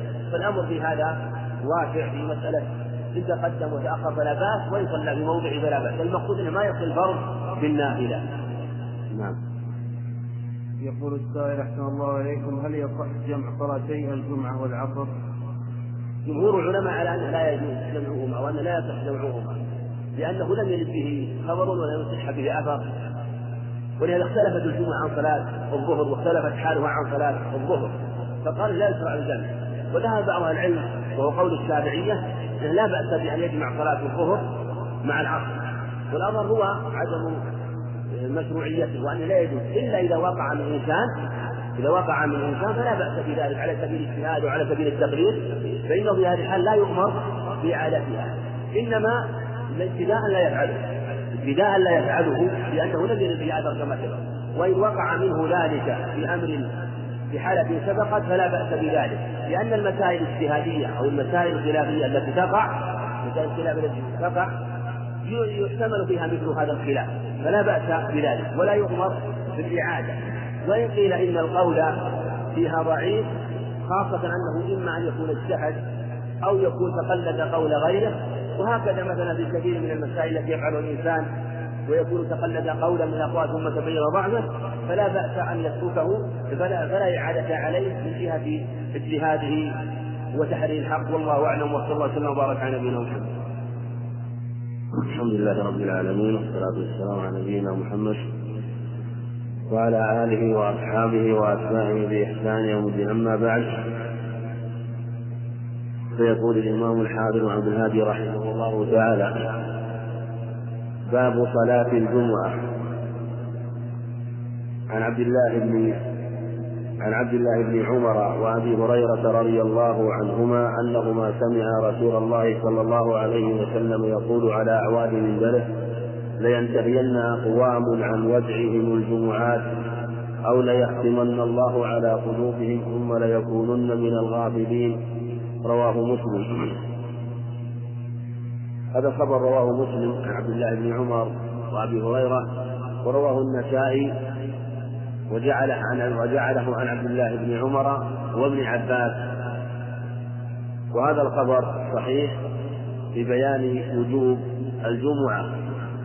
والجمعة يوم عظيم من أيام الإسلام وهي عيد الأسبوع واختلف في سبب تسميتها الجمعة على أقوال.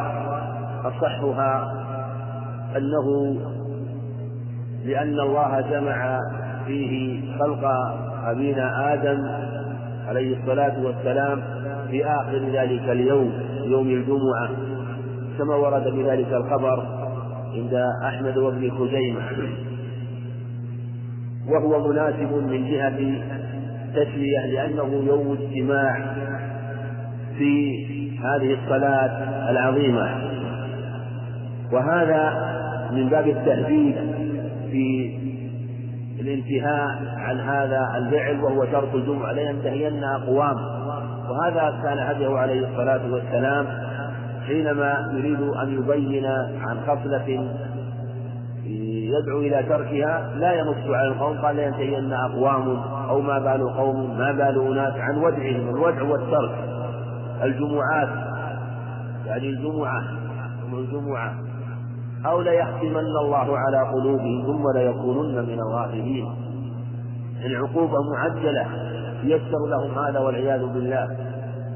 والختم هو الاتفاق على الشيء. كختم الكتاب حينما يختم إذا ختم الكتاب فإنه لا يوصل إليه ما دام الختم موجودا. فهكذا يختم عليها في هذه الحال هذه الحال السيئة فلا يصل إليها خير ولا يخرج شرها الذي تسببت في هذه النفوس في وجوده حتى ختم عليها. ثم هذه العاقبة السيئة ثم ليكونن من الغافلين. يعني يكون غافلا عن ذكر الله وعن القرآن وعن هذه الصلاة فربما استمر على هذه الحال حتى يموت.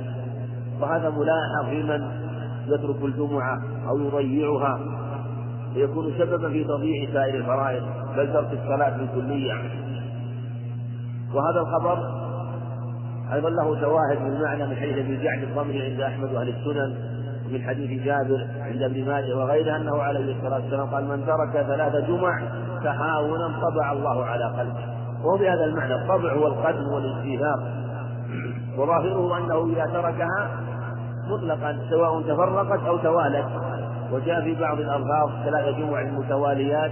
فقد يقيد هذا اللفظ بهذا وينظر في صحته إن صح لكن ظاهر الألفاظ الصحيحة أنه إذا تركها من غير عذر تهاونا فإنه يقع لهذه العقوبة المذكورة في هذه الأخبار.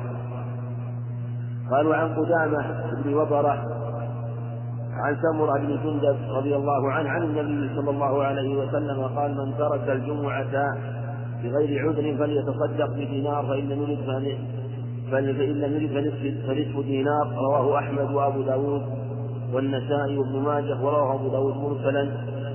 وفيه فليتصدق بدرهم أو نصف درهم أو صاع حنطة أو نصف صاع. وقال البخاري قدامة بن وبرة عن سمرة لم يصح السماع وهم من رواه عن الحسن عن سمرة. وهذا قال طريق قدامة وبرة العجيبي وهو مجهول أيضا فيه انقطاع لأن قدامة قيل إنه لم يسمع من سمرة وحديث ضعيف. وهذا الخبر أيضا مما يبين ضعفها أنه جعل فيه جعل في ترك الجمعة هذا هذه الصدقة بدينار ونصف دينار أو صاع ونصف صاع والقاعدة أن الكفارة في الغالب لا تدخل الشيء المخفف. ولهذا الأشياء التي تكون مرتبتها بالجرم الكبيرة ليس فيها كفارة إنما الكفارة في الغالب تدخل الأشياء التي تكون خبيثة ولهذا اليمين الغموس لا كفارة فيها على الصحيح. وإذا كانت غير غموس وحنث فيها حنث فيها فإنه آه، يكفر على تفصيل فيما تجب فيه الكفارة. وهذا وهكذا الكفارة القتل خطأ لا تجب. أما العمد فلا. وهكذا أيضا الزنا وسائر المحرمات سائر المحرمات ليس فيها كفارة فيها العقوبات المغلظة.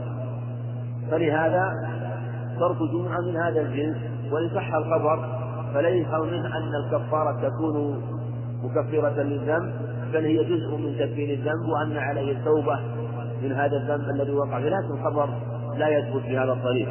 وعن سلمة بن أكوع رضي الله عنه قال كنا نصلي مع رسول الله صلى الله عليه وسلم الجمعة ثم ننصرف وليس للشيطان ظل يستظل به. رواه البخاري وهذا لفظه. ومسلم ولفظه فنرجع وما نجد للشيطان شيئا نستظل به. وفي لفظ الله قال كنا نجمع مع رسول الله صلى الله عليه وسلم. إذا زالت الشمس ثم نرجع نتتبع البيت. وهذا وهذا الخبر فيه أنهم يصلون الجمعة وينصرفون وليس للشيطان ظل يستظل به. الخبر برواياته فيه أنه عليه الصلاة والسلام كان يبادر إلى الجمعة ولا يتأخر. وهذا استدل به جمع من العلم على أنه يجوز أن تقدم الجمعة قبل الزوال. وقال آخرون لا دلالة فيه على تقديمها قبل الزوال.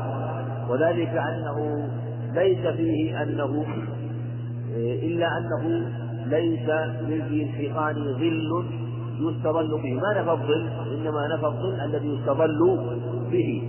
ولا شك أن وقت الزوال يتأخر الظل يتأخر الظل.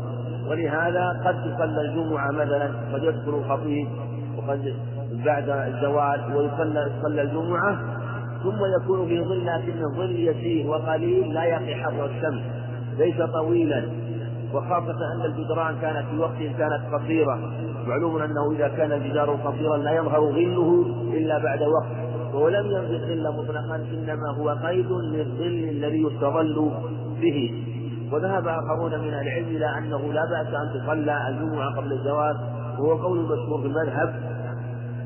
وهذا جاء ما يستدل له من عدة أخبار من أهل الجامع عند مسلم أنه عليه أنه قال كنا نصلي مع النبي صلى الله عليه وسلم ثم نرجع إلى جمالنا فنريحها وذلك حين تزول الشمس.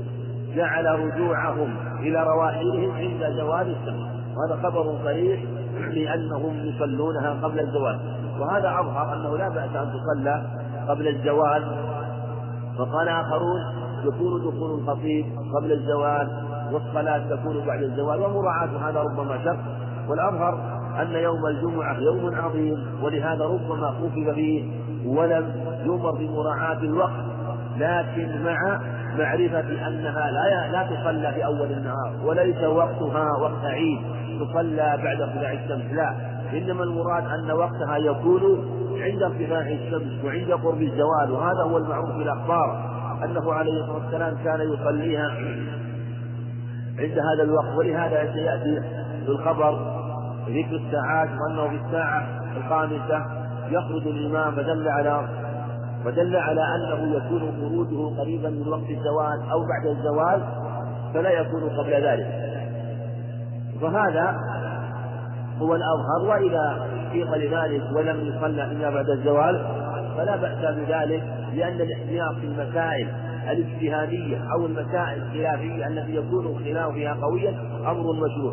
وهذه من المسائل الخلافية لأن الأدلة فيها قوية من الجانبين فلا فتحتاط للقولين جميعا بعمل يكون صحيحا على كلا القولين.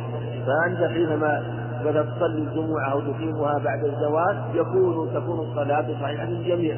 وإذا صليت قبل الزوال فهو عند بعض أهل العلم ممن لا يصححها قبل الزوال لا تكون صحيحة. فمن احتاط وصلاها بعد الزوال فهو احتياط حسن والاحتياط ليس بواجب ولا محرم في الشريعة.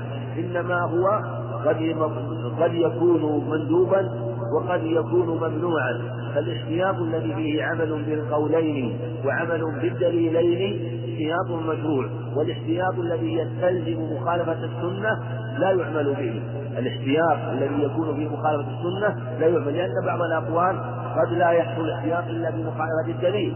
إنما يكون الاحتياط حيث يخفى الدليل أو لا يظهر أو تكون في الأدلة قوة أو المسألة اجتهادية واستنباط لم يظهر الدليل.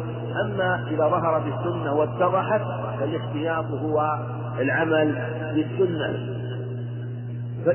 ولهذا مثلا لا نقول مثلا المحرم إذا تحلل التحلل الأول أنه لا يجوز له لا يجوز له مثلا التطيب احتياطا من خلاف من خالف في ذلك كما يروى عن بعض السلف أنهم منعوا التطيب من الإحرام من التطيب للمحرم أو للحاج بعد التحلل الأول قبل أن يطوف للحج. لأن ثبت في السنة أن عائشة رضي الله عنها قالت كنت أطيب رسول الله صلى الله عليه وسلم إحرامه قبل يحرم ولحلمه قبل أن يطوف بالبيت وهكذا ما ثبت به السنة في غير هذه المسائل. قالوا عن عبد الله بن سيدان وعن عبد الله بن سيدان السلمي. هذا مسمى السلمي أو السلمي الماضي عن ترجمته. والسلمي أكثر نسبة إلى سليم وهي قبيلة كبيرة. والسلمي نسبة إلى سلم وهو بطن من الأنصار. قال شهدت الجمعة مع أبي بكر رضي الله عنه وكانت صلاة صلاته وخطبته قبل نصف النهار ثم شهدتها مع عمر رضي الله عنه فكانت صلاته وخطبته إلى نقول انتصف النهار ثم شهدتها مع عثمان رضي الله عنه فكانت صلاته وخطبته إلى نقول زال النهار فما رأيت أحدا عاب ذلك. فما رأيت أحدا عاب ذلك ولا أنكره رواه الدار قطني واحتج به أحمد. وقال البخاري لعبد الله بن زيدان لا يتابع على حديث. وهذا الخبر الأظهر فيه أنه لا يصح. وإلا ففيه دلالة على أن هذا صلى قبل زوال. الشمس لكن عبد الله بن زيدان هذا لا لا تعرف عدالته هو مجهول فلا يعتمد على على هذا الخبر. وإنما العمدة على ما صح في الخبر أنه سمع جابر وجاء في بعض الأخبار ما يدل له أنه أنهم يصلون ثم يرجعون إلى رحالهم يريحون حين تزول الشمس. وعن سهل بن سعد وهو ابن عباس الساعدي رضي الله عنه قال ما كنا نقيل ولا نتغدى إلا بعد الجمعة وفي رواية إلا بعد الجمعة وفي رواية في عهد رسول الله صلى الله عليه وسلم متفق عليه واللفظ في مسلم.